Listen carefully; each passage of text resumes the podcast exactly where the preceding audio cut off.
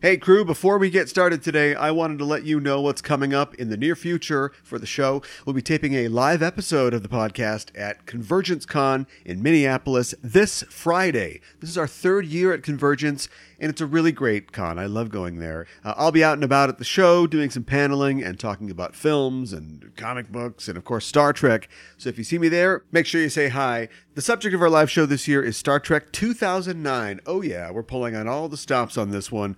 We're going to have some prizes and some merch we'll be giving away at the panel. So if you're going to be at the con, don't miss it. It's at 5 p.m. Central Time this Friday, July 5th, in room Greenway FG. If you're at the show, you'll know what that means, hopefully. Uh, if you're not going to be at that show, no big deal. You can still watch the panel live on our Facebook page at facebook.com forward slash EIST pod. And you can comment on the video while it's live. Why am I telling you? You know how this works.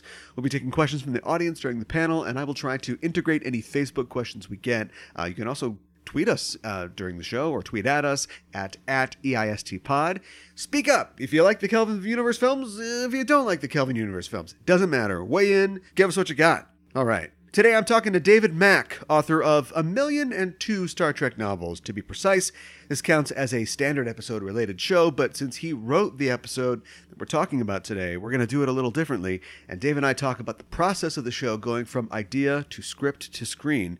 And he has been a great guest in the past. He's still a great guest, so I hope you enjoy our talk. Just a note this episode was recorded soon after the finale of season two of Star Trek Discovery, so there might be slight spoilers for the end of Disco Season 2 if you haven't seen it yet, so spoiler zone alert.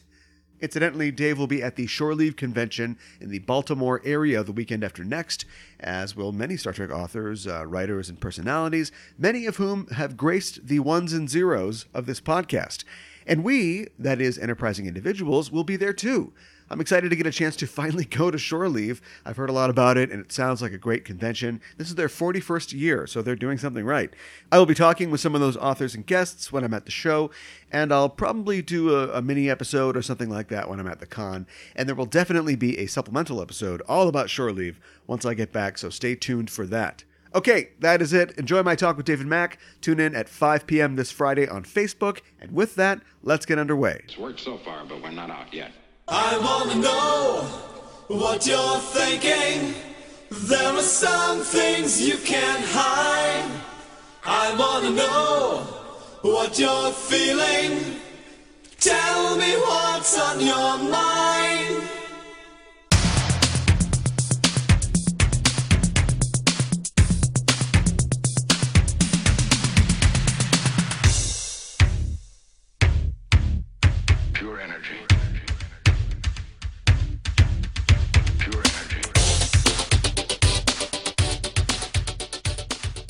Hailing Frequencies Open, and welcome to Enterprising Individuals, the Star Trek discussion podcast that boldly goes into excruciating detail about the series, characters, and stories of the Star Trek universe. I'm your host, Aaron Coker, aka Caliban, and I'm going to need you to pay attention because there is a test later. I'm joined once again on this episode by New York Times bestselling author David Mack, who has written over 30 Star Trek novels, short stories, and novellas, as well as the Deep Space Nine episodes Starship Down and It's Only a Paper Moon. Dave also writes non Trek fiction. His latest novel, The Iron Codex, is the second entry in the Dark Arts series and is available now. David, welcome back to the show. Hey, great to be here. It's great to have you back again. Today we'll be talking about Starship Down, the seventh episode of the fourth season of Star Trek Deep Space Nine, and we'll be doing things a bit differently today. It's not often that I get a chance to talk about an episode of Star Trek with the person who actually wrote it, and since I've got one half of the team behind the creation of Starship Down, we'll be talking about the experience of writing for Trek, developing an idea for the screen, getting to play with Trek characters and Trek actors, and more. We'll talk about that a little later in the show. First, David, at the time of this recording, Star Trek Discovery has just finished its second season. A mm-hmm. Picard show is currently in production. A Section 31 show is in the process of development, along with several animated series. 21st Century Trek is in full bloom, but are we at the particular fullness of time for Trek to come back in strength? Why now? Do you see the franchise continuing to expand? I have absolutely no idea. Nobody tells me anything. Exactly. Okay, great, great. uh, are you happy with the expansion of Trek right now? Uh, I mean, it is what it is. Uh, I, I was interesting because I got to work a little bit behind the scenes on season one Yeah. of Discovery. Yeah. Uh, mostly because I was writing the first tie-in novel based on the series, Right. and so it was decided that I needed to have access to certain information, and uh, as a result, I was seeing all the scripts, and I was able to provide notes on those scripts via Kirsten Beyer, who at the time was the staff writer on Discovery, and so I felt like I got to have a little bit of uh, input, and then of course with the second season uh, because i was not working on anything directly discovery related on the tie-in side it was decided that there was no need for me to remain on the distribution list so they took me off. Mm. so i didn't really know much about what was coming in season two aside from what kirsten told me behind the scenes. So I didn't really get to have any input on season two, but it's interesting in that the season in which I had no direct input uh, seems to have inadvertently uh, picked up a number of ideas from my work and reimagined them for Discovery. Yeah, specifically, I mean, you've got a Section 31 novel called Control, which features an AI taking over Section 31, and that pretty much is uh, a very major subplot in the season, a second season of Discovery. And I'm told that that was coincidental, that uh, the name Control, which in terms of its relationship to intelligence services, has some basis in real world uh, intelligence community organization, Sure. and, w- and which was featured in uh, John Le Carre novels such as Tinker Tailor Soldier Spy. That was most likely the same source of inspiration for the Discovery writers as it was for me, Sure. and as it was for the uh, creators of the sort of classic comedy TV series Get Smart, who parodied that notion by calling their organization Control. Right, right. Uh, a lot of people don't know that, like when they hear Control, they think Get Smart. In fact, Get Smart got it from John Le Carre, who got it from the actual intelligence community. sure. Uh, I mean, so it's interesting that we arrived at similar conclusions, although our outcomes are very different Yeah. with regard to control. Uh, having written the first Discovery tie-in novel, Desperate Hours, uh, some of the uh, character details and bios that you created for the book shows up on screen. Uh, is that interactivity going to be a feature of the new world of CBS All Access Trek and the uh, Discovery novels, or is the flow of influence from books to screen or screen to books is generally just one way? Well, in the past, it used to be one way. I think it's becoming a little more reciprocal. And although many of the canonical details that were established in season two, particularly with regard to Burnham, her relationship with Spock, her youth, um, how she grew up, etc., many of the details established in season two override what I was told when I was writing book one. Okay. And so many of the details I put into book one have been knocked out of continuity by canon revelations in season two. Sure. However, at the same time, uh, they tried to seed some of those details they knew they were working on into subsequent uh, Discovery novels, such as Fear Itself by James Swallow or Right. The Weight of the Stars by Una McCormack. And in fact, uh, from my it's my understanding that the back and forth between Una and Kirsten behind the scenes uh, helped inform some of the details that made their way into season two regarding uh, Tilly. Okay. So I think that process is continuing, but it should always be taken with a grain of salt. The Sure, show is always the show will always take precedence over the tie-ins. The tie-ins are the tip of the tail. They don't wag the tail or even the dog. Yeah, right, right. The fact that they're coming out so concurrently, though, I think it's cool if they're trying to set it up as them being kind of beta plus canon and being in a position where they can give curious readers a, a specific specific place to go to to get more depth on those characters. What's interesting though is that the Discovery novels to date have all been prequels because the Mm, mhm. continuity on the series itself Yeah, is so tight and it really leaves no blank spaces into which one can comfortably drop a new narrative using the characters as they exist in the show. right. So those of us who write the Discovery tie-in novels are forced to think in terms of biographical stories that delve into the character's past. Uh, that's really the only place we could go uh, Yeah. without stepping, uh, you know, on on their toes. hmm You've got a sequel to Control coming out later this year entitled Collateral Damage, which will focus on Captain Picard. Now, I know that talking to you about your work in progress is like reading the Mueller report. Uh, lots of things are redacted here, but can Of we can we expect any parallels between what you're writing for Picard and what we may see on the new Picard series? No. Okay. Um, It's my understanding that uh, when the new Picard series hits in December, it will probably blow the entire shared literary continuity of the Star Trek novels that we've been working on for the last 16 years sure. out of the water. It will be a full broadside of torpedoes, and the ship will go down in flames. Sure. now, uh, another universe has already experienced something like this, uh, Star Wars, and their response to this was to create the on screen sort of canon version and then the Legends version, which is all the collected books and comics and stories that have come before. Uh, can be appreciated as they should as side stories or different stories, but not really being connected necessarily to the future of the uh, filmic franchise. Is that what we're looking at with uh, Star Trek TV? Well, it's less extreme in that the problem that Star Wars had, especially back in the late 90s through the uh, early 2000s, uh, and up until the point where the new movies started to come out, was that they had been telling people the books were canon.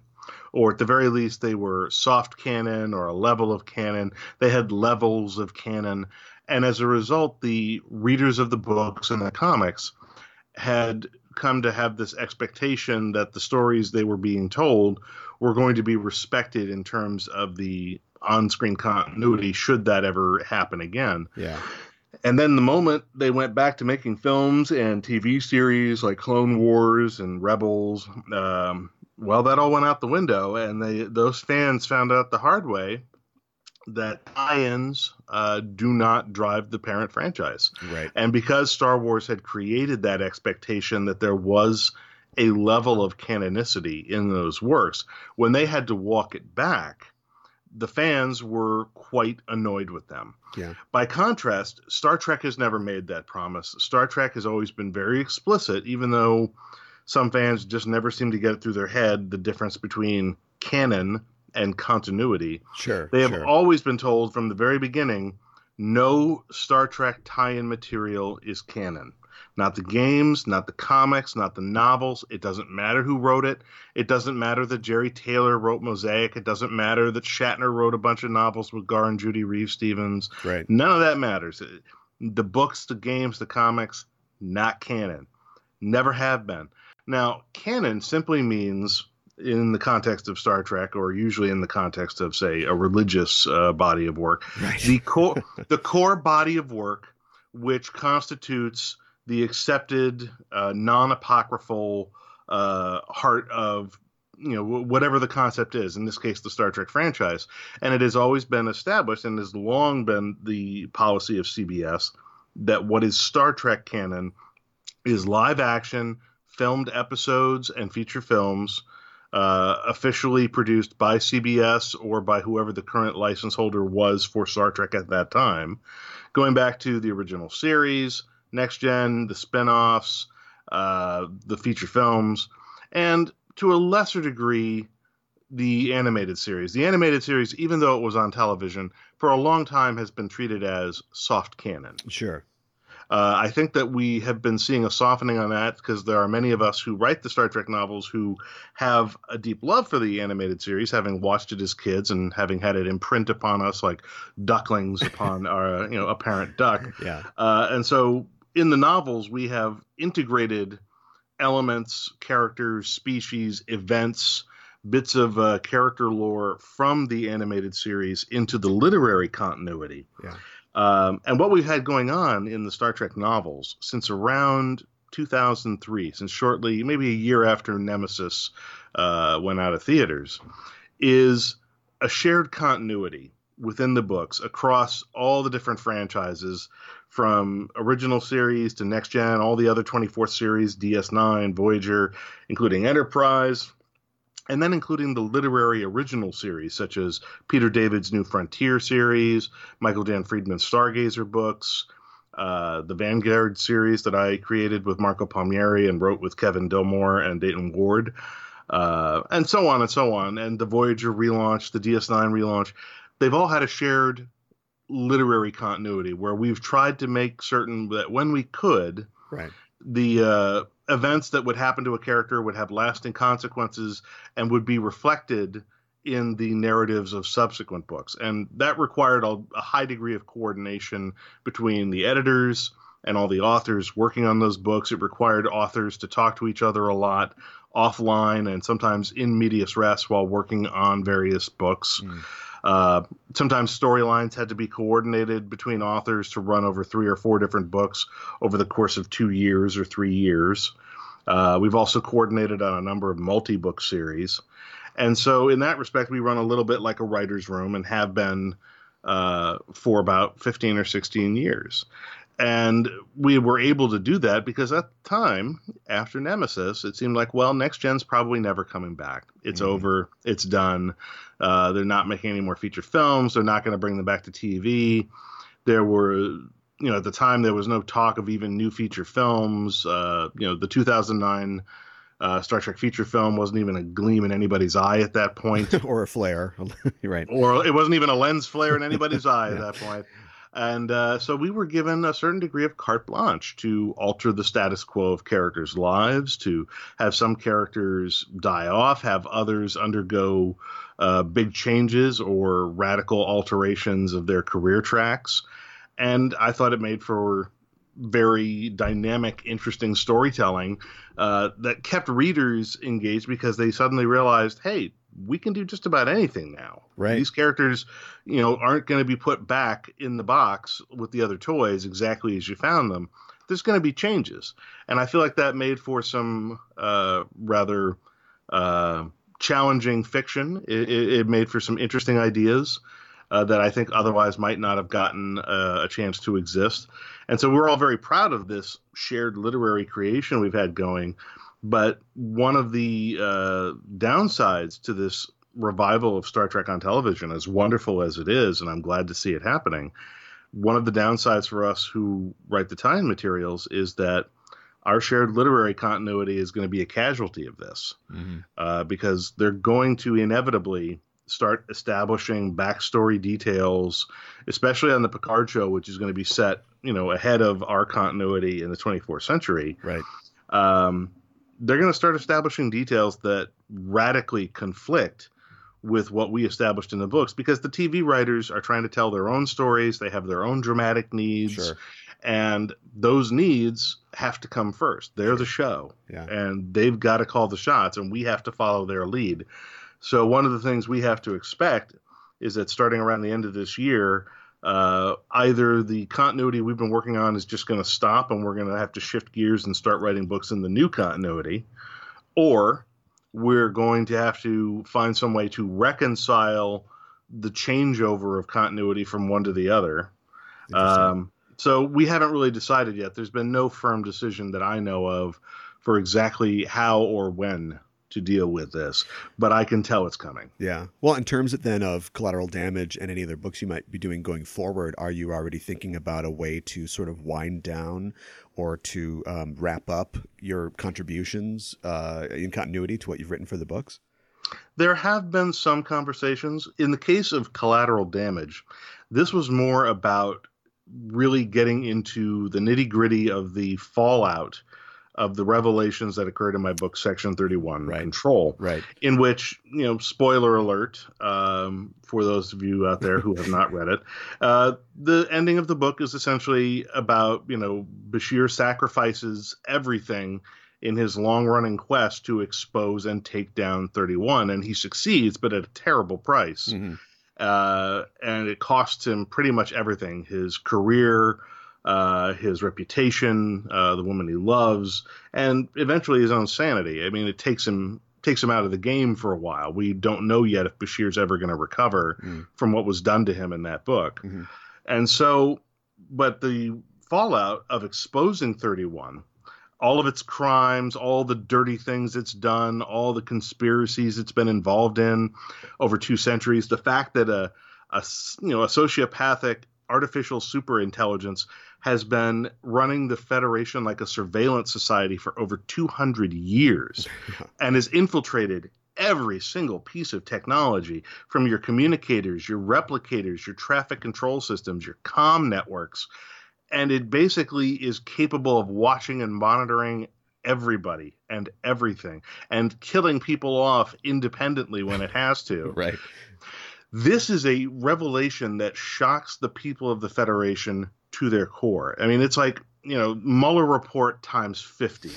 Right. This would be like finding out that the United States has been being run by a demon living underneath the Pentagon, you know, Yeah. uh, or, or living underneath the White House, like since the days of George Washington. And you go, what? Yeah. A demon has been running the country for 250 years? Yeah. What? Yeah. A- and it, it changes your entire conceptual notion of what your nation is, what your civilization is, what your society is.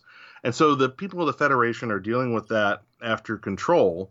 And one of the things that comes out, and this is one of the fun things about this, is that there was a storyline we did back when we started the shared literary continuity back in 2004. It was my first two full length paperback novels A Time to Kill and A Time to Heal. They were part of a nine book series referred to as A Time To. And the purpose of that nine book series was to chronicle the year in the life of the Enterprise crew in the year leading up to the movie Nemesis so that we could understand why they underwent such a massive change in all of their status quo from where we saw them in Insurrection Mhm. to where we found them in Nemesis. How did Worf go from being, you know, the ambassador to Kronos that he was appointed to at the end of DS9 to back on the Enterprise bridge? Right. Why did Riker and Troi finally decide to get married? Why did Riker finally decide to accept his own command? Uh, what's going on with Data?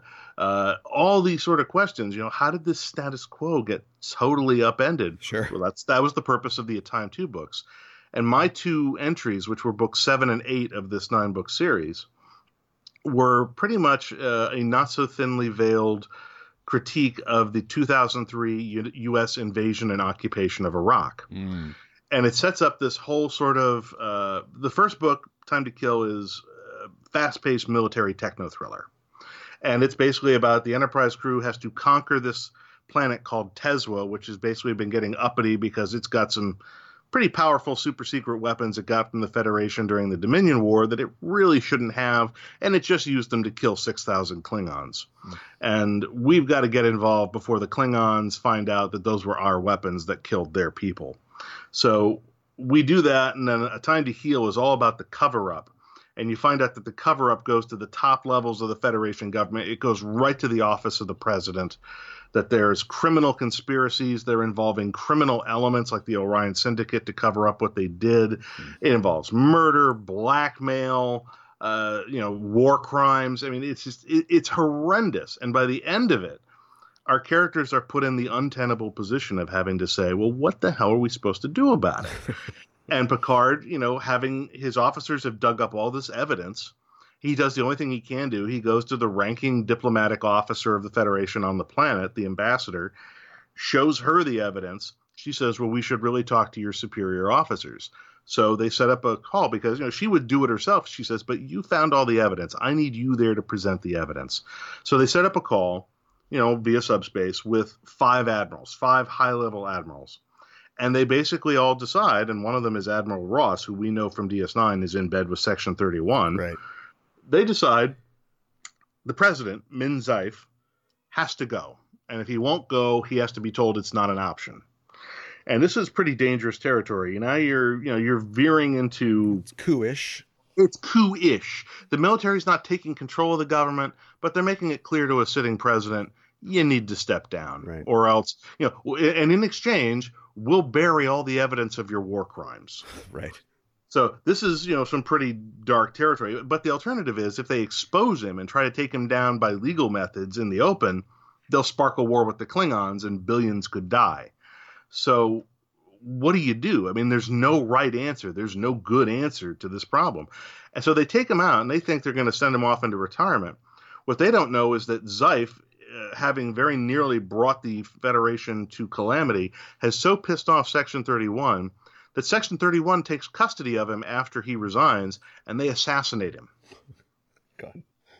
And so now we've got this crime on the books to which Picard is an unwitting accessory. Right.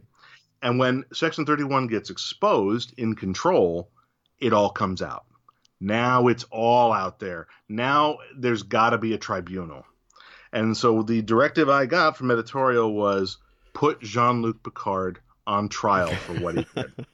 so there's two there, there's two plots basically running in collateral damage. One goes back to the Borg invasion of my Destiny trilogy, and there's some fallout from that involving the Nausicaans that has come back to roost after all these years. And that was sort of my critique on uh, the way the U.S. bungled the recent uh, need to provide aid to Puerto Rico. And then the the other sort of equal time plot is Picard facing what's called an Article 32 hearing. It's a military version of a preliminary hearing. Its purpose is to determine if there is sufficient evidence, uh, credible evidence, to proceed to a general court martial. It's a trial before the trial. Uh, and there's different rules of evidence, so I had to research how that all runs. So basically, collateral damage is about Picard on trial and uh, the Enterprise crew off doing its thing while Picard is stuck in a courtroom. Um, so that's how that all shook out. And the thing is, I mean, that's all basically part of tying up loose ends that have been sort of out there for 16 years or so, maybe 15 years of real time, uh, and six years or so of story time in the uh, shared continuity, uh, maybe a little longer. Yeah. So that's where we're at, but we're not really yet prepared to deal with the burning down of the continuity in its entirety uh, to make way for the new continuity that will be brought by the Picard show. Sure. And hopefully it can end positively because that all sounds really dark and a lot darker than what we generally see on screen in Trek. But I think it's likely what we could probably expect to get from the upcoming uh, Section 31 series. As somebody who's written a lot for Section 31, what would you like to see out of a on screen 31 series? Well, I have to be a little circumspect about this. You're right in that I've actually written more about Section 31 in terms of words of narrative and plumbing the organization than anybody else who has ever written about Section 31, including the people who created it. Um, and I'm actually hoping that that will be enough to persuade uh, the lovely uh, Bo Yeon Kim and Erika Lippoldt to maybe consider putting me in a chair in their writer's room one day. sure. uh, so, so any ideas I might have about where that would go first? I don't want to step on their idea because they're going to be the showrunners. They've already got their idea, and I can tell that some of the seeds for that were planted uh, in last night's Discovery finale. Right, right. Uh, but I uh, I do have some ideas for how it could play out. Um, and I, I have always enjoyed writing espionage style thrillers, and I've loved writing Section 31 stories with all the moral ambiguity that comes with them. I think as long as they remember that this is a morally ambiguous organization, that they are not supposed to be the heroes, Yeah. that in many respects they are, in fact, an illegal operation. They think they're the heroes, they think they're doing good, but at some point they've lost their moral compass, and they're going to have to realize that. Yeah, and I can say something because I'll never write for this show, so it doesn't matter. But the, the impression that I was getting uh, with in, as it pertains to Tyler was that er, in an earlier episode, he seemed to think that he could change Section 31, like he wanted to do it again, but do it right. And I would love to see, and again, this is very sort of dark and depressing for Trek, but I'd love to see somebody like him who's really uh, idealistic and kind of naive when you think about it, just be t- uh, torn down and destroyed by the things that he has to do in the day to day operations of a organization like that. I think a Georgiou, whether she's really evil Georgiou or like fun Georgiou uh, could handle it, but just watching him just get pulled down by all this crap that they have to do, and totally losing sight of his like his idealistic uh, attitude about oh maybe we can do this better. Well, as the saying goes, the road to hell is paved with good intentions. Absolutely, yeah, yeah, You, you start out wanting to do good, and before you know it, you've slid down a slippery slope into you know horrendous evil. In fact, that was something I touched on in um, a Star Trek novel I wrote called Zero Sum Game, which was part of the whole Section 31 arc that I was working on, in which Bashir is pulled into a Starfleet intelligence mission because he's genetically modified and they think he's got the best chance of going undercover in disguise into Breen society and blending in. And the whole novel, once you really get into it, uh, is an indictment of the whole action spy thriller concept and the whole concept of good and evil. One of the things I tried to do with that book was flesh out the Breen society and the Breen people uh, to sort of show you that they are not this monolithic evil that we were given in the show, and that in fact, you know, Bashir, who thinks he's you know doing the hero's work, uh, when you really get down to it, he's doing some horrendous things in that book. He's killing hundreds of people, including civilians who were working on, you know, Breen civilians who were working on this military project. And he rationalizes it as, I've got to do this or the mission fails. But at the end of the day, the most sympathetic character in the book is a Breen engineer who was just trying to do his job and winds up, you know, getting killed with everybody else. Mm. Um, and, and so I basically I make the most sympathetic characters in the book are the Breen who are getting killed, Yeah, right. and it, wa- and I did it on purpose. The whole point is that the people you think of as heroes and the people you think of are, as villains, it's all completely relative. That's I think a theme for a Section Thirty One show. Yeah. Well, this episode that we're talking about today is uh, not quite as dark uh, as that in terms of theme. Uh, it's, of course, Starship Down. Uh, season four of DS9 is presented as an interlude of sorts in the run up DS9. It introduces Worf and the conflict with the Klingons and sidelines the Bajoran and the Cardassian politics that would later occupy the Dominion War arc. And for that reason, I feel like it gets passed over a lot. I feel like it doesn't get mentioned in the same breath as later seasons of the show. But at this point, the show, like most Trek shows at this point, has gotten very good at what it does. And I think that it's a season that's full of sol- solid hours of Trek. And this Oh, is one of them. And other than the inclusion of um, the Jem'Hadar in, in this case, you know, there's nothing that really anchors this episode specifically to the fourth season. It's just a solid and entertaining ensemble piece.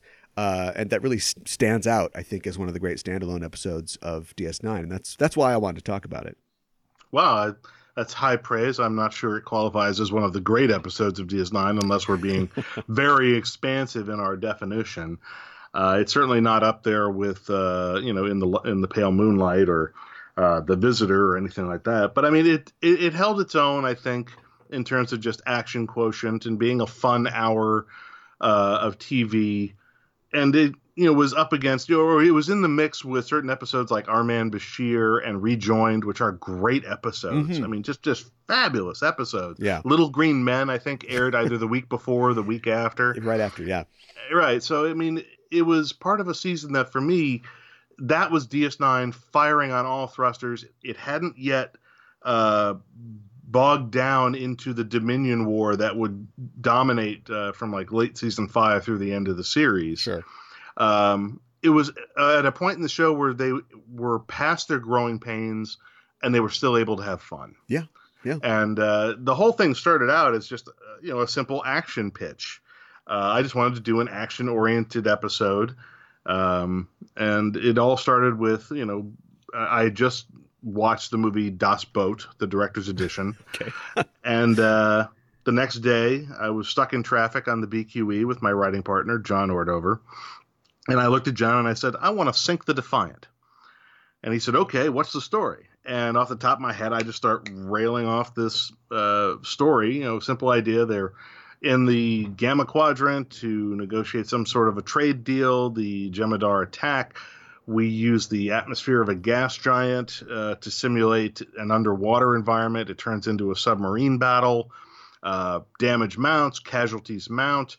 Uh, we're hanging on by a thread, and it's just like Das Boot, where you know you're, you know, you, you think you're sunk, you fight your way back from the bottom, you come out victorious, and then you you break the surface and you head for home. And he's like, okay, uh, let's uh, let's figure out what the you know character beats are and what's uh, driving the engine of it, and we'll put it on the pitch list. And then I went out to uh, you know a vacation and I wrote up uh, a, a more detailed treatment of it.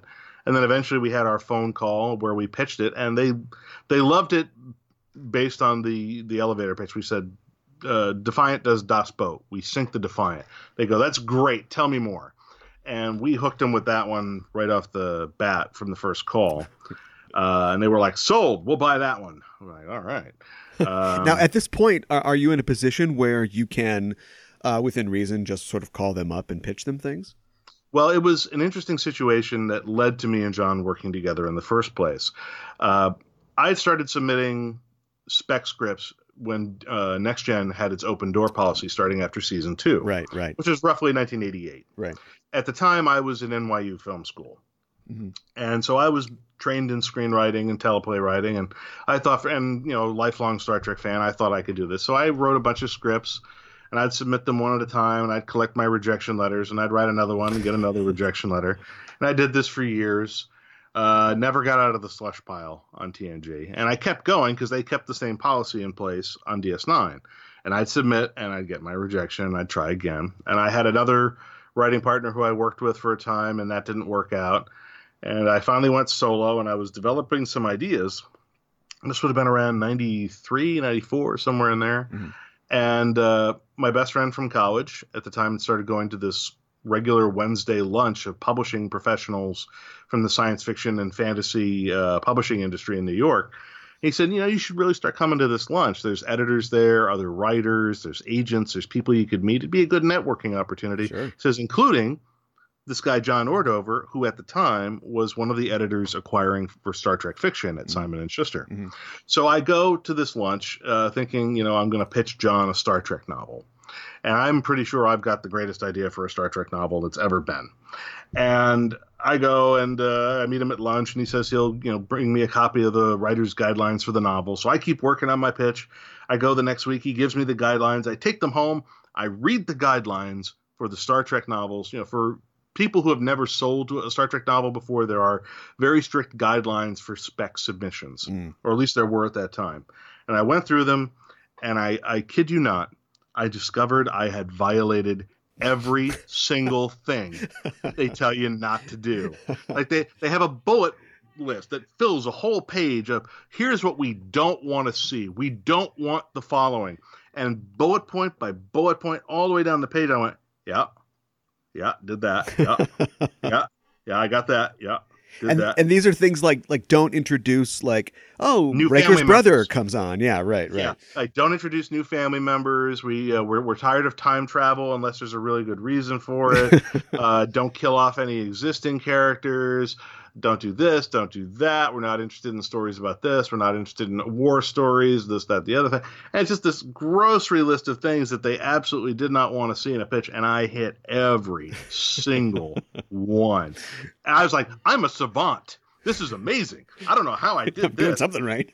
well, we're doing something really wrong. So I took my I took my pitch and I threw it in the trash. I uh, well, I deleted the files and then I burned all the hard copies so that it could never be found and used against me. oh no. I'm serious. I burned those pages. They they're never coming back. And uh, I kept going to lunch though, and I kept working on my spec scripts for DS9, and I would tell John about them and. He would say, "Oh well, actually, you know, I'm on the script distribution list at the Star Trek books office, and five weeks from now they're doing this in an episode. So you probably don't want to do that with your script because they're going to step all over it in continuity. I Sure. go, oh, that's a good note. Thanks for telling me that. Sure. And at one point, he looked at me and he said, "Weren't you going to give me a, a pitch for a Star Trek novel?" I said, "I was," and then I read your writer's guidelines. I found out I violated every single thing you said not to do, and I just decided not to waste your time with it. He looked at me and said, "You know, there are professional writers who are not that considerate." and that led to me and John becoming friends. And then at one point, uh, you know, a couple months later, he's continuing to give me feedback on these spec script ideas of mine. And at one point, like I'm, I'm showing him the script and we're talking about it, and he's giving me notes on every page. I go, you know, if you're going to give me this many damn notes, we might as well just write the thing together. Right. And he goes, and he goes, and dead serious. He goes, why don't we? I went, what do you mean? He says, well, says here's the thing that drives me crazy. He says I've got an open invitation to pick up the phone to the producers and pitch whenever I feel like it. And I could sell a story and maybe make a few thousand dollars, get a story credit if I'm lucky. He Right. says, but I don't know anything about how to write a screenplay. I get them every day. I read them. I don't know how to write them. I I don't have the patience for this. I go, well, that's what I'm trained for. That's my degree. And I was like, so you've got the access and I've got the training. You know, if we teamed up, chocolate and peanut butter, Right. this could work. So we team up, and I put us through our paces. I know that the rules at that time were for freelancers. If you pitch a story as a freelancer and they say, "All right, we're going to buy it," uh, you know, here's the outline. Uh, we've agreed this is the outline for the story. Here's the beat sheet for the story. I knew what all these things were. Mm-hmm. Once your beat sheet is locked and everybody has agreed that's the structure of the story, go write the script. You have two weeks from that day to turn in your manuscript. Okay. So I knew these were the rules. So I would go through the process with John. I'd say, all right, let's argue out a story outline. Now let's argue it into a beat outline form and talk about how it falls into an act by act structure. And I'd say, all right, we're locked. We have two weeks from today to produce what we consider as a professional quality teleplay. Sure. I'm going to go to work and I'll get you pages for editorial notes. We did this three times just to prove to ourselves that we could do it consistently and produce quality product. Okay. Uh, we did that three times before we scheduled a pitch. So we were confident that we had our It's our like time together. trials. Yeah. Yeah, I mean, we wanted to make sure that we were going to be ready. That if we got the call, we weren't going to fumble it, Right. uh, you know, in front of everybody. Right. So we we had our our working relationship worked out. He got us the pitch meeting. Our first call was to Voyager. We made a sale off the bat in that first call Sure. And then we had the call uh, a week later with DS9, and they said uh, we'll take Starship down. And there was another one. They said uh, we we like that one, but we're not sure what to do with it. They sat on it for three years. They eventually bought it. It became Paper Moon, Mhm. uh, but that started out as something very different. Mhm. But uh, that's how this all came together. Was me and John just sort of becoming friends over lunch. He had access. I had the training. We basically trained ourselves to make sure we were ready to work at a professional level if we got the opportunity. Right. And then we just we got lucky on our first couple of pitches, and then unfortunately never got that lucky again. Yeah, well, I guess that happens. I love the, the setup and the the whole situation of the episode because whenever Trek leans into its naval roots, um, I really enjoy that sort of thing. Like when we get um, a similar situation to this in Balance of Terror, which evokes the idea of a World War II sub- submarine movie, or or something like Wrath of Khan. Um, I love those situations, and also I also love the innovation of making it uh, a gas giant. I mean, we're we're lousy with ships hiding or fighting in nebulas in Trek, and it's the high pressure atmosphere of a gas giant. It does really feel like the deep water of space to me. That sort of threat that you've got in these sub battles where we can't go too low, you know, or we'll be crushed. So I Yeah. just thought that was a really great uh, uh, adaptation. Yeah, I mean, I've always loved those episodes myself. Balance of Terror was always one of my favorites. Wrath of Khan is a favorite, and of course, as I said, the whole thing was inspired by Das Boot. Right.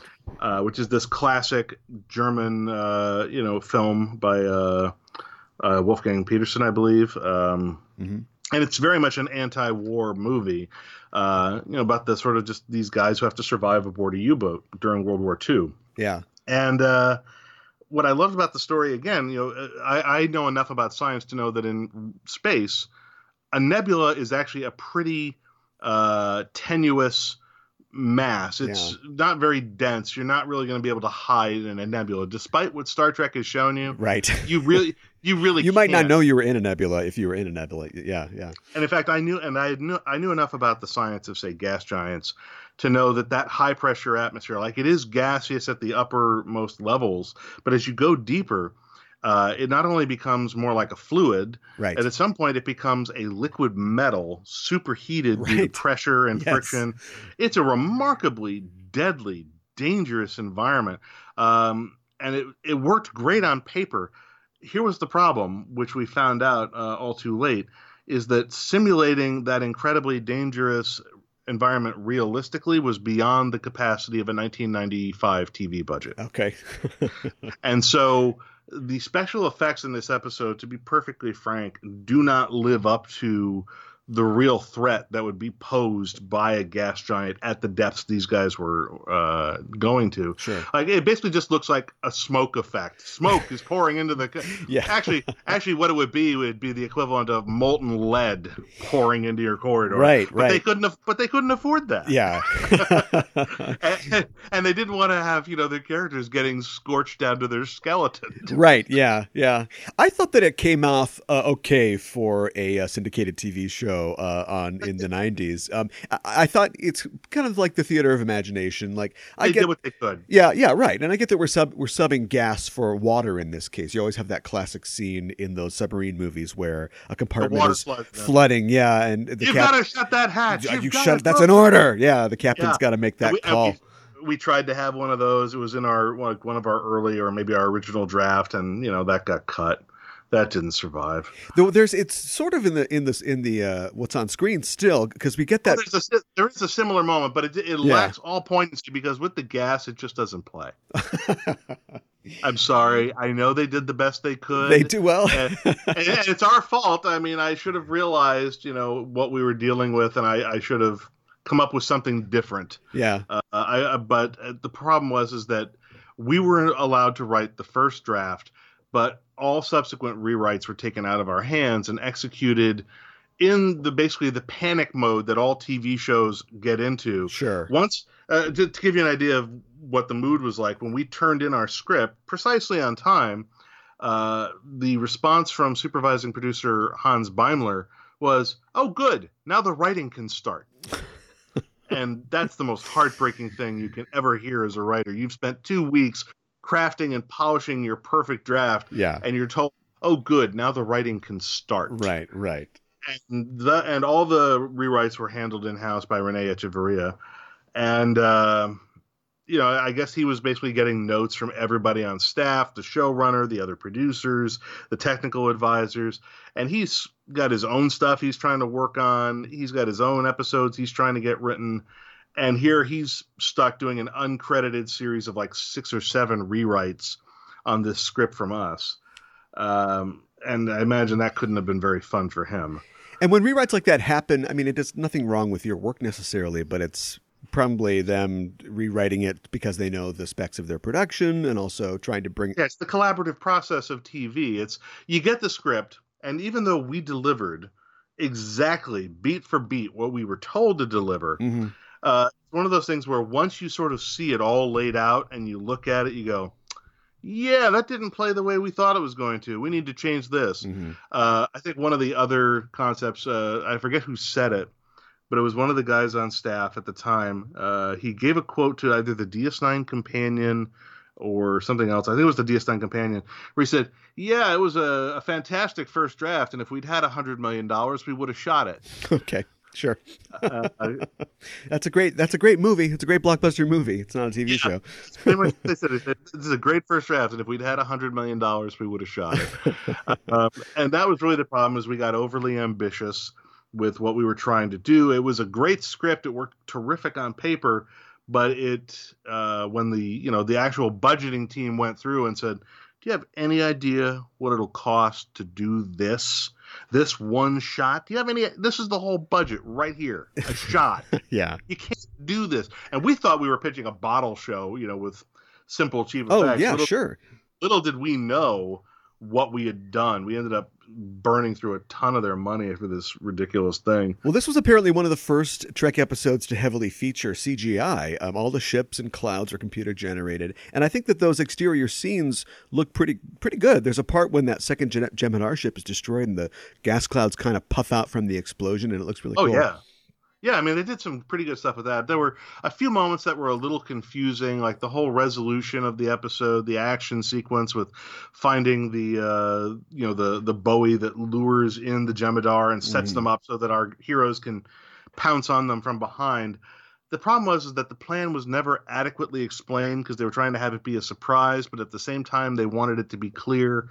They tried to have their cake and eat it too, and as a result, the first time I ever watched that sequence, it was very confusing. I'm like, and, and, and there were a lot of people watching the episode with me and John as it was broadcast, and we all had the same reaction, which was, "What just happened? Right. What, what did they do? What was that thing? Was that our thing or their thing? What was that? How did that happen? What was that? I guess they won. Yeah. I guess we won. We're alive. They're dead. Okay. Yeah. Yay! Uh, so there were there were confusing moments. I mean, some bits of it work better than others. You've got the whole uh, Dax and uh, Bashir stuck in the turbo lift thing and having to cuddle, for which I've always felt Alexander Siddig should have sent me a thank you note. sure. He never has. He's never thanked me, not once. ungrateful swine. Grateful swine. Uh, but I've always loved the bit. Here, here's a funny tidbit from the, uh, the both the story pitch and the first draft. Sure. The uh, Karemma negotiator Hanok, who was brilliantly played by James Cromwell. Yes. Uh, that role was originally written as a woman, a female Karemma, who was supposed to be flirting with Quark Oh, as they're dealing with the defusing of the torpedo. okay. Uh, so that was all written originally for uh, a female character, and I guess a decision was either made that they didn't think that worked, and so they changed it to a male character to improve the uh, conflict between the characters, so that there was somewhere better for them to go, a, a resolution, a, a catharsis Yeah, to their uh, working relationship by the end of the episode. right. Um, so I mean, there were a lot of changes that happened like that. The other thing that drove me crazy, and this is sort of an interesting parallel uh, to uh, Discovery, when we were in the room doing the break session, where we have like our original story pitch that we've given to them by phone, we have our five or six page story breakdown that everybody in the room has, Mm. and you go in to break the episode, and breaking the episode happens after you've sold the initial pitch Mhm. and you've got maybe a five or six page story outline, that's when whoever's available from the writing team, you try to have the whole room if you can, but sometimes people are busy, they're working on their script and they can't be disturbed or whatever. But it was us, Ira Steven Behr, Hans Beimler, Robert Hewitt Wolfe, Ron Moore. We're in the room with the big long whiteboard and that's where you start breaking it down. Like this is going to be the teaser. This is act one. This is going to be our stinger to go out of act one. Sure. here's how we open act two. And you go act two scene one here's how it breaks down. This is the idea for this scene. Oh let's move that around. Actually let's move that up. Actually can we strike that? And you do this all day. It took us about a day or two to break the episode. Hmm uh, and while we were in the room and and the, the the story starts to mutate this is where ideas start to get thrown out to say hey what if we did this or hey how about that hey here's an idea what if instead of this we did that hmm and one thing they came up with was uh, well know we would like to have uh, a new co- sort of a command character who we're planning to develop a guy named tyler uh, the name Tyler apparently just keeps coming up in Star Trek for some reason. You know, we have this guy named Tyler we want you to work in. Uh, and John and I looked at each other. We're like, really? This guy we've never heard of who's not one of your series regulars? Shouldn't we really be focusing more on Worf? I mean, Worf is your new addition, and we're going to want to see how he. There you go. No, no, no. Don't worry about that. We we we've got this stuff over here for Worf, but we need you to do this with Tyler. We really want Tyler because it's going to be about Tyler and Sisko and this. And we're like, all right, who the hell is Tyler? And they go, well, we haven't cast him yet, Yeah. but we have this great idea. We're going to be doing this whole arc with Tyler. All right. So we write this thing. And of course, we have the whole bit for Tyler just as it's discussed in the room during the break. And by the time they've done the first rewrite, Tyler is gone. Tyler doesn't exist anymore. Tyler? Who the fuck is Tyler? What's this guy doing here? We don't know who Tyler is. So, uh, one of the other interesting things about Starship Down, uh, when Worf is dealing with O'Brien and the engineers, yes. this is one of the first explicit mentions in Star Trek canon that there are enlisted personnel on board. Right. Uh, there are not many explicit references to enlisted men, but the engineers, uh, played by F.J. Rio and another guy, uh, Stevens and Muniz, I think are the are the two guys. That's right. Uh, Stevens and Muniz are specifically described by Chief O'Brien, who's a, a non-commissioned officer. He describes them as these are enlisted men. They didn't go to Starfleet Academy. Right. That's the first explicit mention we have that there's essentially something like Starfleet boot camp. There's Mhm. Starfleet basic training. There's Starfleet, you know, enlisted engineering. There's, you know, enlisted men, and then they move up to the petty officer ranks, which, of course, you know, obviously has to exist. Otherwise, how do you get Chief O'Brien? So they are uh, enlisted, or are these just like uh, tech tech contractors or something like that serving on the ship? Tech contractor would be done differently. That would be a chief warrant officer. Oh. Navy uh, recruits highly trained professionals for things like information warfare officers, uh, medical specialties, legal specialties, uh, techs.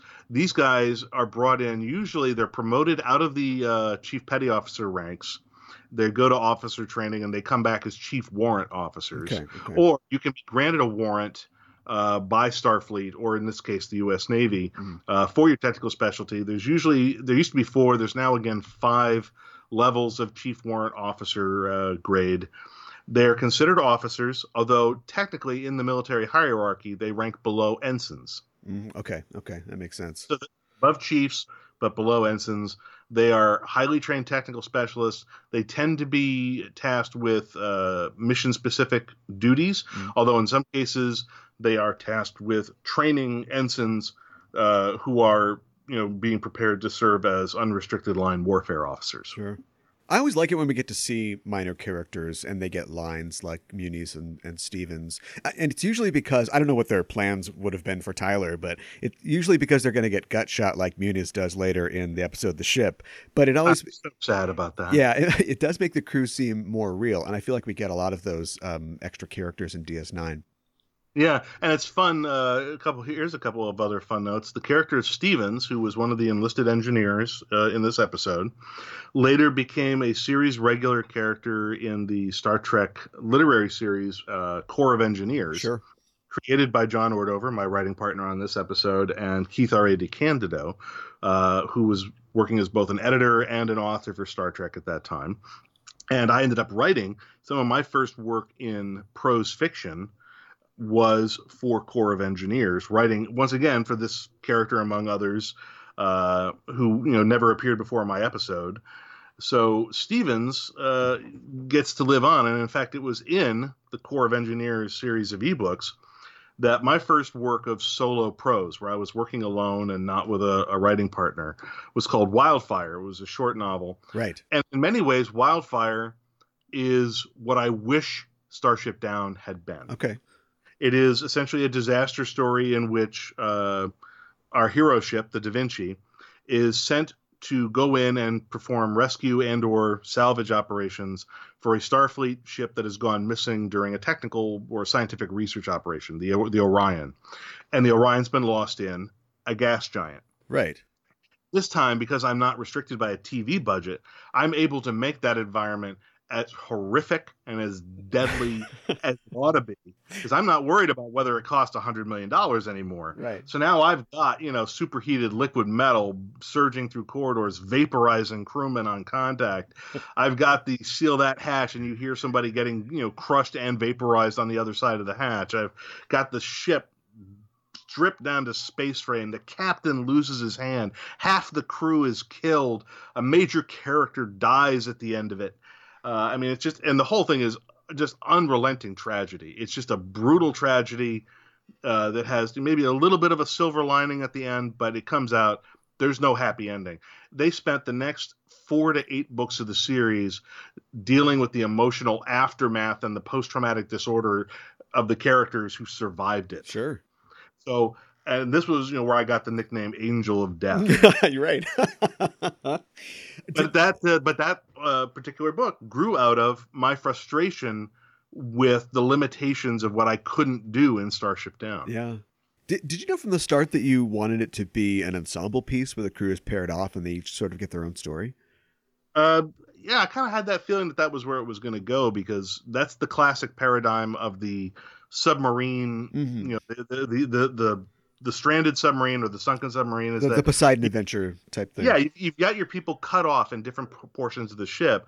So you've got your people on the uh, the bridge or in the command information center who, you know, are trying to get answers out of anybody. They're trying to do what they can to save the ship, coordinate action, but they're cut off in their little area.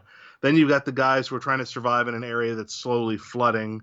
Or then you've got the engineers who are trying to restore power. You've got the guys who are trying to get the torpedoes to actually load again. Right. Then you got somebody who's stranded somewhere else and they don't know if somebody's going to find them before the air runs out. It's it's a classic paradigm, Sure. uh, and it allowed us to sort of take characters who, for whatever reason, had issues and force them together.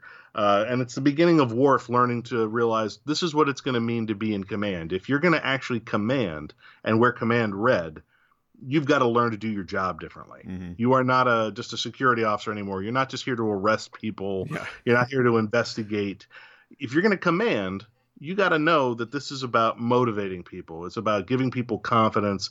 It's about code switching and learning to talk to enlisted men one way, Yeah. a chief another, an officer another, and doing what you got to do to get everybody to work together. Yeah. So he's got his great storyline going on with Chief O'Brien, and it's sort of classic. Once again, a chief is training an officer, which is classic Navy. Right.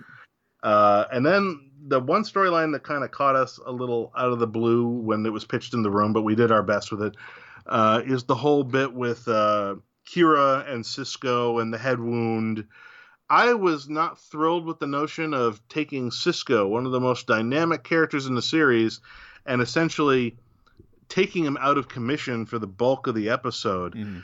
But I do have to appreciate what was found in pairing him off with Kira.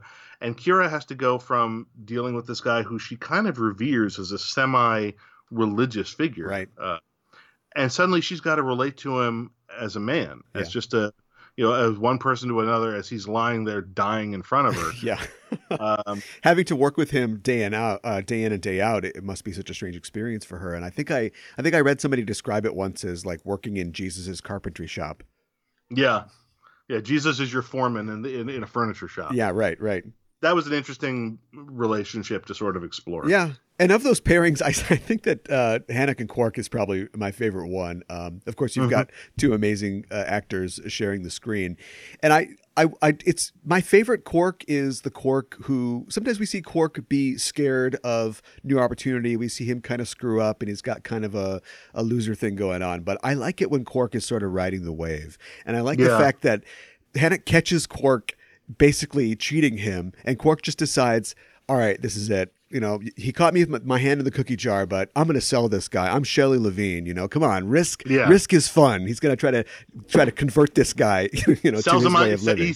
he sells him on gambling. Right. Exactly. Yeah. Yeah. And, and he, but also because it's the only way they're going to survive with diffusing the torpedo Yes. that comes. And one of my favorite moments in the whole episode, I wish I had been the one who had actually written this exchange, but I have to give the credit to Rene, uh, is when they're looking at the torpedo and they have the realization of, you know, uh, you know, I think Hanok says something about, you know, well, you got to do this and disconnect that.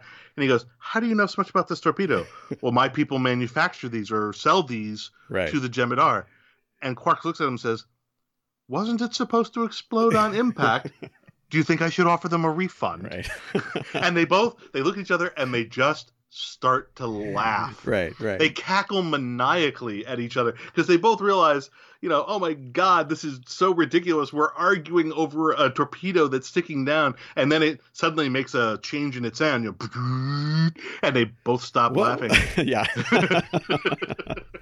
yeah. That's a great scene. Ah, Uh, go, it's really not funny. yeah. Uh, interestingly enough, uh, in last night's uh, season finale of Discovery, there was a scene where a torpedo uh, has penetrated the ship, and they have to deal with that. God, they just keep raiding my toy I box. know, I know. We got to talk to somebody about It's like this. they, they, they keep doing the Dave Mack Greatest Hits show. Yeah. And, I don't, and I'm getting nothing here. I'm loving it though. Uh, I think I read something from Keith somewhere where he said that he did a table read with you guys on an early draft of the script. Is that something that you like to do Yes. to sound it out early on? Yeah, in fact, uh, John and I thought that since we had done so much of our early collaboration and had formed our partnership over this Wednesday lunch, Mm. which at that time would you know gather anywhere from uh, you know eight to ten or even more uh, people every week, every Wednesday at this particular place. We thought, well, why don't we bring this rough draft before we submit it? Uh, these people all watch DS9. Let's assign characters and let's do a table read at lunch and see how it sounds. See if the voices come through even when they're not being read by the actors Sure. And that was helpful. It was like, yeah, that does sound like Worf. Yes, that sounds like Kira. That's good. Um, and that was that was a, a fun thing to do, and it was just great because everybody there kind of got to be part of the process, and uh, they were at the premiere party with us when the you know the episode came out many months later. Sure. Um, so yeah, I remember doing the table read. Uh, I remember after the uh, break session when we went out. Actually, this would have been before the table read. Uh, when we went out, we did the break session in L.A. And then we came back and we had picked up some swag at the Paramount uh, gift shop or whatever on our way off the lot. And we came back, John and I, with matching Paramount, uh, blue Paramount Studios hats. and we went into the Wednesday lunch, both of us wearing sunglasses and our blue Paramount Studio hats. And we made a, a, a very visible point of not sitting with the other guys and sitting, you know, in our own booth, like, you know, one, uh, one row away. And the other guys were like, "Oh, it's like that now, is it?" and then somebody took us down a peg. I think it was Keith who said, "Well, this diner must be good if truckers eat here." uh, did you at any point consider showing us what was happening on the Karemma or the Jem'Hadar ships, or was that too much? it was too much. Uh, they had a num- We had all these different sort of storylines going with everybody separated into different parts of the ship. Yeah. There are only so many pages. There's only so many screen minutes available, and at that time, I don't think they had really established or had wanted to establish too much Mm. uh, about the Jem'Hadar, Mhm. and I don't even know that they had standing sets yet for Jem'Hadar ship interiors. Okay. Okay. Sure. Okay. they, they, they might have. I'd have to check, but I don't know if they did. I know that they had not established any type of particular look for the uh, Karemma or their ships, and I know they did not want to spend money on a Karemma ship interior because set construction is one of the single largest uh, costs on any episode of this type. Uh, special effects are expensive, but they are nothing compared to building sets. Sure. Sets cost a fortune. They take a ton of time. You don't build a set unless you absolutely have to, Mhm. which is why they were buying bottle shows Yeah. and why this started out as a bottle pitch with everything shot on the standing Defiant sets. Right. Um, so no, at no point did we really give any thought to uh, humanizing or showing the uh, characters, which would have made it a little more like Balance of Terror. Yeah. Yeah. But I think the the whole point of like Balance of Terror is that it's a, a battle of wits specifically between Kirk on one side and the Romulan commander on the other, and that's how they're selling it. That was the whole structure of that episode was Yeah. that parallel, and as such, uh, they were able to focus the story, and it made it worthwhile to build the Romulan sets, which I think they knew they were going to get some use out of again. yeah. Uh, you know, they could redress it from Klingon sets or whatever, but that was not the purpose of Starship Down. So I don't. I think that there would have been no point to building Karemma or Jem'Hadar ship interiors. Yeah. And at this point, we're not ready to identify with the Jem'Hadar yet. They're still the sort of faceless stormtroopers of the Dominion and uh, scary. you got it. You got it. Um, something else that I really like about this episode, uh, as we wrap up here, is that it takes the time to give us a nice denouement. It's, it's only natural because we want to see the results of all these storylines that we're following. But so often, Trek episodes just end with, "Well, we fixed the problem," or "Oh, that's sad," and then credits, and we leave. Yeah. And I like the fact that we get to go back one more time and just touch on everybody. Yeah, I think uh, I, I like the whole notion of you've got uh, Dax getting in like one last little jab at Bashir. Yeah. You've got uh, you know uh, Hanok has developed not only a taste for gambling but a flair for it, and Quark realizes he may have created a monster. Yeah. Uh, you know, you got the engineers uh, who you know think they're gonna put one over on Worf, and Worf uh, has clearly settled into command mode. Right. And then best of all is just that little moment with uh, Kira and Sisko right at the end, with the fact that you realize he was on some level listening to her the whole time about changing to a four shift rotation. And then she thinks it's all work, and you know she's been lamenting the fact that she never gets to spend time with him on a personal level. And he invites her to come to a Holosuite baseball game with him Right. Yeah. and and he and he throws her a baseball hat and she puts on the baseball hat and it ends and this was one of those things that was in uh, my and John's draft and John and I always loved this was the idea of ending the episode on Sisko with his baseball and a smile because one of the things he and I always loved about the original series was that so many of those episodes would end with a push in on Kirk in the command chair and a smile sure. Yeah. that was the charm of a lot of those early TOS episodes. We're like, I want that for, for Sisko. I want Sisko to have that Kirk moment. Yeah. That's even how we talked about it in the room. we end on Sisko having a Kirk moment with uh, his baseball and a smile, comfortable in his chair, comfortable in his command. And they were like, that's great. That's a great moment.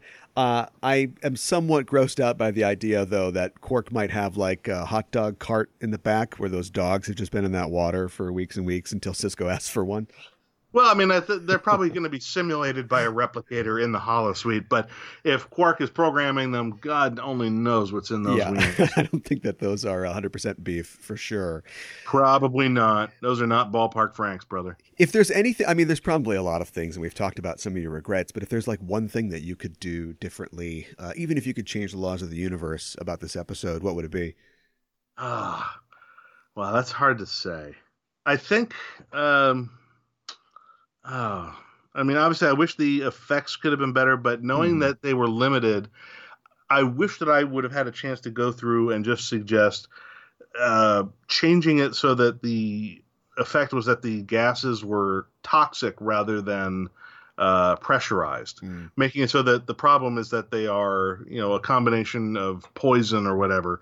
Uh, just making it clear that you know, since we can't do the kind of you know dramatic effect of water flooding in, and we can't do the high pressure gas giant uh, liquefied atmosphere that you know the that I thought the story called for Right. it would have been really important to sell the danger of this toxic atmosphere. And I think they did that to a degree, but I, I think it could have been done better. Uh, alternatively, uh, I mean, there's just there's so many little things. I guess. I- I, I guess maybe it would have been helpful if there had been a sense of more casualties. I feel like they got out of this light. Like I don't remember hearing of anybody actually coming out on the other side of this dead. I think at the in the bridge scene after the bridge kind of blows up, there is one scene where somebody's like, "Oh, those other two extras are, are both dead," but Okay. otherwise, yeah, I don't think they even had names. Yeah, they, these are guys without names, and I just I feel like you know the death felt impersonal and distant, and there was just a uh, a sense of uh, I don't know. I, I guess I it needed more of a sense of impending threat. Uh, I guess uh, something about the action quotient of it just never quite felt right to me. Mhm. Uh, and again, you know, but that was again what inspired me to write Wildfire and kind of set me down the whole literary, uh, the whole literary path. And there's plenty of death and threat coming in later seasons at DS9 as well. Yeah, it's not like they shied away from it. It's just this was this was not the time for it. They wanted a light, fun action episode. Um, I guess it was just it was one of those moments where Das Boot is so intense. Yeah, and I was looking for that level of intensity. And the problem, of course, is that well, you can be that intense when you're shooting in an actual German U-boat with a steady cam, and you've got you know a budget of forty or fifty million dollars. right. Uh, when you're shooting a TV episode for two or three million dollars, and you've got one week to shoot, you know you you get your coverage and you move on. Yeah, Um, and it's not their fault. Uh, you know they they produced a pretty good episode uh, in very little time and on budget, and that's you know that that that counts as a win. yeah. Um, and you know, got me and John our first uh, writing credit, and the I, I don't know. I, I guess if I had any regrets, I have fewer regrets about this. I mean, just because it was so heavily rewritten, even though it has written by David Mack and John J. Ordover, we contributed very little to the final script on this. To be perfectly honest, we were involved in development right up through the first draft, and then for reasons of production expediency, someone else had to take over because there just was no time to have us come back to LA to handle rewrites. If we had been based in LA, they might have let us, Right. but we were based in New York, so it just didn't work. Yeah. Uh, ironically, it's only a Paper Moon, the season seven episode on which John and I share story credit. More of the work we did on our final story outline at Ron Moore's request, more of what we wrote in that outline made it onto the screen, either in terms of visuals or in terms of dialogue, than anything we did on Starship Down. Even though we only have story credit on Paper Moon, more of that episode is ours than uh, than not. That's fascinating. Uh, yeah, And not to uh, ruin uh, the future show where I have you come back and talk about Paper Moon, but did you always plan on having it be uh, Nog uh, being injured and then uh, and convalescing? No, in fact, uh, that episode uh, started out as a pitch that we gave at the same time we pitched Starship Down. Yeah. And the original version of the pitch, which we'll talk about in greater depth at some later time, was again a bottle show because we were trying to sell bottle shows. Yeah, yeah. As a, as, a, as a freelancer, that's how you make your bones, or at least that's how you did back in the 90s. You would look at the standing stats and the standing cast, and you would try to do bottle shows that would be cheap to produce. And we thought, what would be cheaper to produce than a whole episode shot on one stage? So we pitched an episode called Everybody Comes to Quarks Okay. uh, which is a play on Everybody Comes to Rick's, the play on which Casablanca is based. Right. And the Oh, whole so there was idea no the, there was no there was no Vic's, of course, because this is way. There was no Vic's. Okay. Yeah. yeah, Sorry. I remember we're pitching we're, we're pitching before season four. Vic's doesn't exist yet. Right. Right. So we pitched an episode called Everybody Comes to Quarks, And the idea was that you've got multiple interleaving stories going in and out, but for various reasons, Quarks is the only establishment on the promenade open on that day because of various alien holidays that have all coincided. so nothing else is open. The Replimat is closed. And there's a, a, a failure going on in the station systems. The replicators are down, but the engineers, the Bajoran engineers, are all on holiday. None of them will fix it. Right. So the only place you can get anything to eat on the entire station is Quarks. Okay. So everybody's in there. The place is packed. And, you know, you got people with days off. They're celebrating the holiday. Sisko and Jake are in one of the holosuites replaying a World Series game as members of the team. You've got O'Brien and Bashir sort of holding court and doing a dart throwing, you know, a, a darts tournament. Uh, against people from some other ship, you've got uh, Dax trying to, you know, have a, a date that keeps getting interrupted with somebody. Uh, you've got this, that, the other thing, and just multiple things going in and out, chaos, like an episode of Cheers in Quarks. Right. And so that that's how that whole thing started. Uh, and by the time it, and they love the original pitch, they just weren't sure where they would use it. But they love the idea and they love the notion of, of course, a bottle show in Quarks. Yeah. Great idea. But they said, well, put it in a folder and we'll come back to it. Mm. And they would come back to it in internal meetings that we had no idea about. Okay. Uh, and over the course of three years, they would say, "Well, get that folder out. What about this? What if we did this and this?" And I go, "Oh, well, that's interesting, but I'm still not sure it works." Well, write it down. They would write it down. All right, close the folder, put it back. Right. And they do this off and on for three years until finally it mutated into, well, you know what we can do? I mean, if we want to do the follow up thing, uh, you know, to Siege of AR 558, we got to do the whole Nog thing. Mhm. That could be our bottle show in Quarks. They go, yeah, but we spent all this money on the Vic Fontaine set. All right, so we so go in and change it from Quarks to Vic Fontaine. Sure. all right, all right. So we went to, all right. So what do we need now? Well, we need Mack and Ordover to rewrite the outline Right. and so that's how that happened. And unfortunately, once it changed from Quarks to Vic's, we lost one of the best bits I've, I've never gotten to write. I consider this like the the lost scene.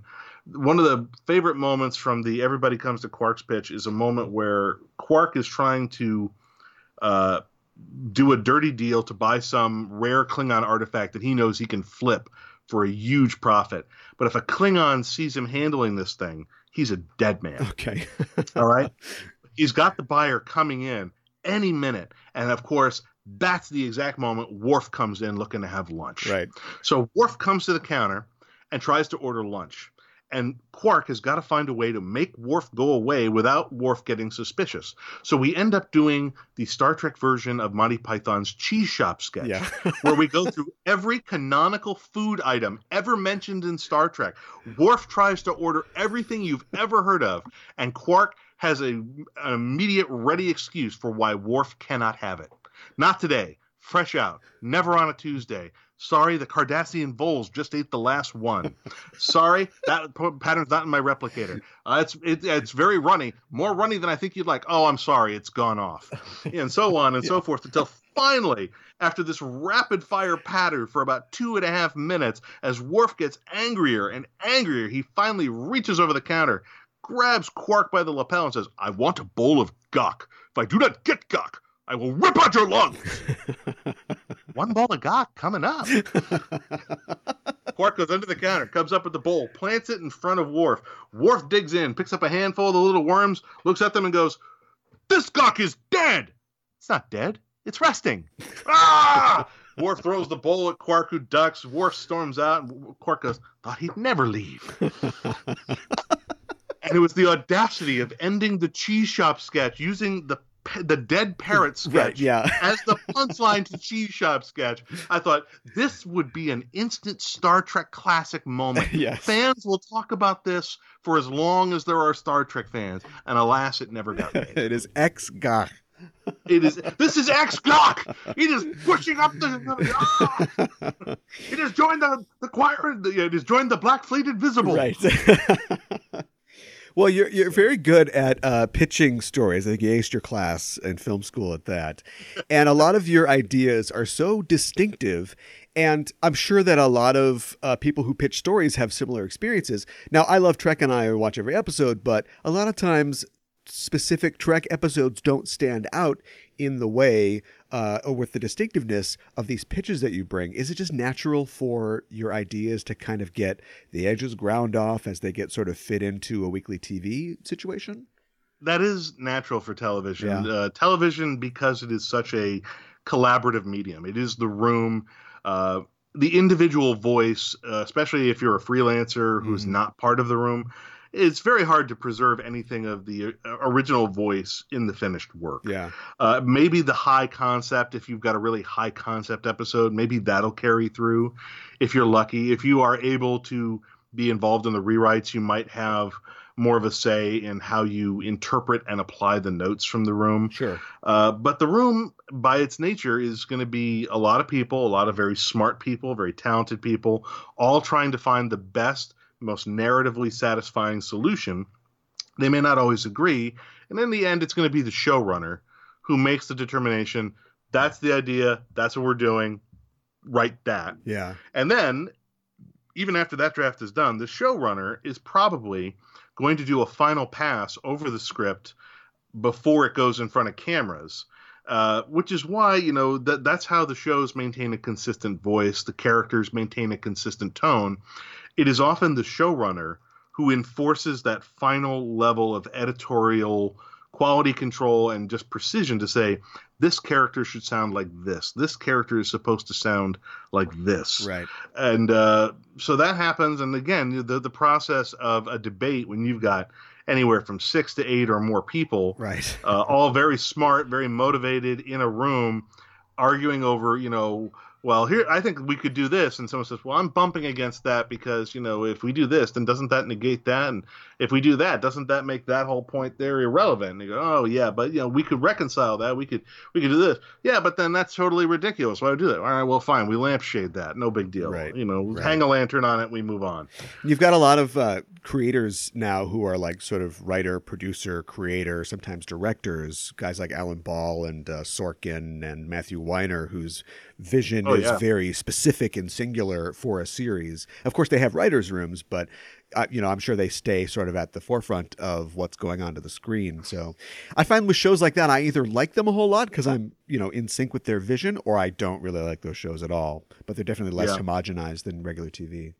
Yeah, but I think that you know those are sometimes the most interesting things. The Sure. ones where you can feel that unique quality of a creator's vision Yeah. just coming through the screen, like uh, what Bryan Fuller brought to Pushing Daisies, for instance. yeah, sure. Uh, that that's a show that nobody else could have made. Uh, it was a distillation of many of the things that were important to him as a creator. yeah.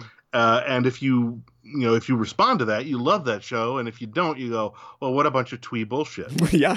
Um, I happen to be in the category that loves Pushing Daisies. I thought it was a beautiful work of art, heartfelt with great characters and a sort of a, a, a delightful whimsy. I can see why it might not work for other people. I'm in the camp that thinks it's a work of genius. Yeah. Now, see, now I didn't like Pushing Daisies, but I did like Wonderfalls. So who there knows? you go. I, which I didn't care for. okay. Well, there you go. These things happen. yeah. Right. and that, and that's why and that's you know why there are different channels and different shows on because not every show works for everybody and even if something doesn't work for me i don't think that that means it's a bad show i go oh i'm the wrong audience for Well, this sure.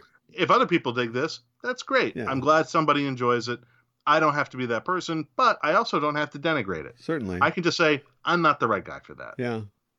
Well, uh, this is your fourth appearance on this show, meaning that you are now a lieutenant commander. Congratulations on that.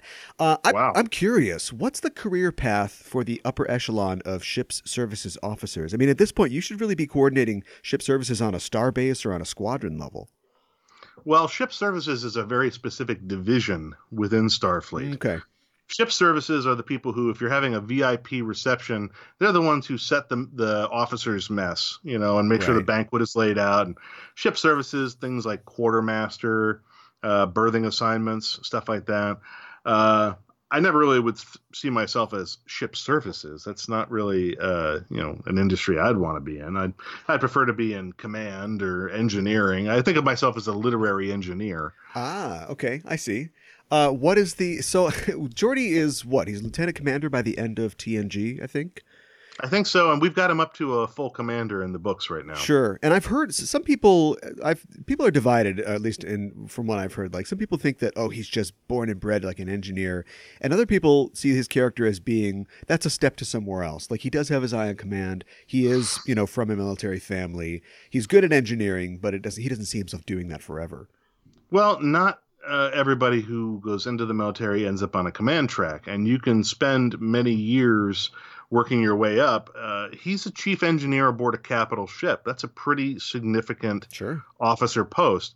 Uh, it doesn't tend to lead to the command track very often, um, and nor should it. Uh, there are many engineering officers who are perfectly content to hit that level and say, that's the top of my field. Yeah.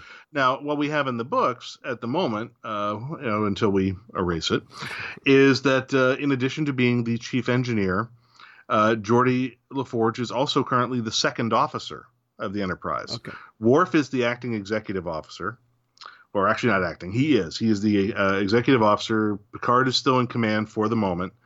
Uh, so the current chain of command is Picard, Worf, LaForge, and then below that, below LaForge, you would probably have uh, the tactical chief, the chief of security, which would be uh, Lieutenant Aneta Šmrhová. So she'd probably be fourth in uh, line of command. Okay. Uh, and so on, you know, down through the, the ranks. There's a, a pretty clear hierarchy in, in any military organization. Mm-hmm. But you know, so he he does have command responsibilities. If Picard is off the ship, as he is in Collateral Damage, for instance, Worf becomes the commanding officer.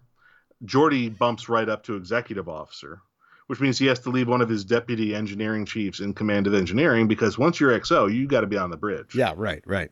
now you're in the command information center. When he's second officer, when he's third in line of command and acting as chief engineer, well, then he's down in engineering, which is a great place to have your third in command because if something happens to your command information center and you lose your captain and XO, well, your second officer slash chief engineer takes over from the engineering deck. Yeah. It worked for the uh, old Enterprise. Yeah, worked great for Scotty. Yeah. Scotty didn't always have to be on the bridge to take over. Lieutenant Commander Mack, thanks for joining me to talk about Star Trek and the Star Trek universe. If people want to continue the conversation, and they can at, at E EIST Pod on Twitter and the Enterprising Individuals Facebook page, where can people find you online? They can find my website at davidmack.pro. That's David Mack, M A C K, dot P R O. Or you can find me on Twitter at David Alan Mack. Allen is A L A N M A C K. And when can people expect to see Collateral Damage and the Shadow Commission? Collateral Damage, my next Star Trek The Next Generation novel, which is going to be tying up storylines from the last 15 or so years of literary continuity, will be coming out on Tuesday, October 8th of this year. Early copies will be on sale at New York Comic Con. I will be at New York Comic Con probably all four days in the Simon and Schuster Pavilion, hawking and offering autographs and inscriptions on every sold copy of Collateral Damage. So if you're going to be in New York and at New York Comic Con this October, be sure to stop by the Simon and Schuster booth as I plan to be there. And uh, that's a great way to pick up the book early before it goes officially on sale. Sure. The Shadow Commission, the uh, conclusion to my Dark Arts trilogy at Tor Books, comes out on June 9 of 2020. Uh, it got delayed. Originally, I thought it was going to be out earlier. I actually realized I needed to do a serious rewrite on it, and that uh, ended up delaying it a few months. But it's going to be a much better book for it. So look for that in June of 2020. We'll be looking for those, and good luck with those upcoming works. And thanks again for joining me. My pleasure. Thanks for having me on. And we're signing off until the next mission. Hailing frequencies closed.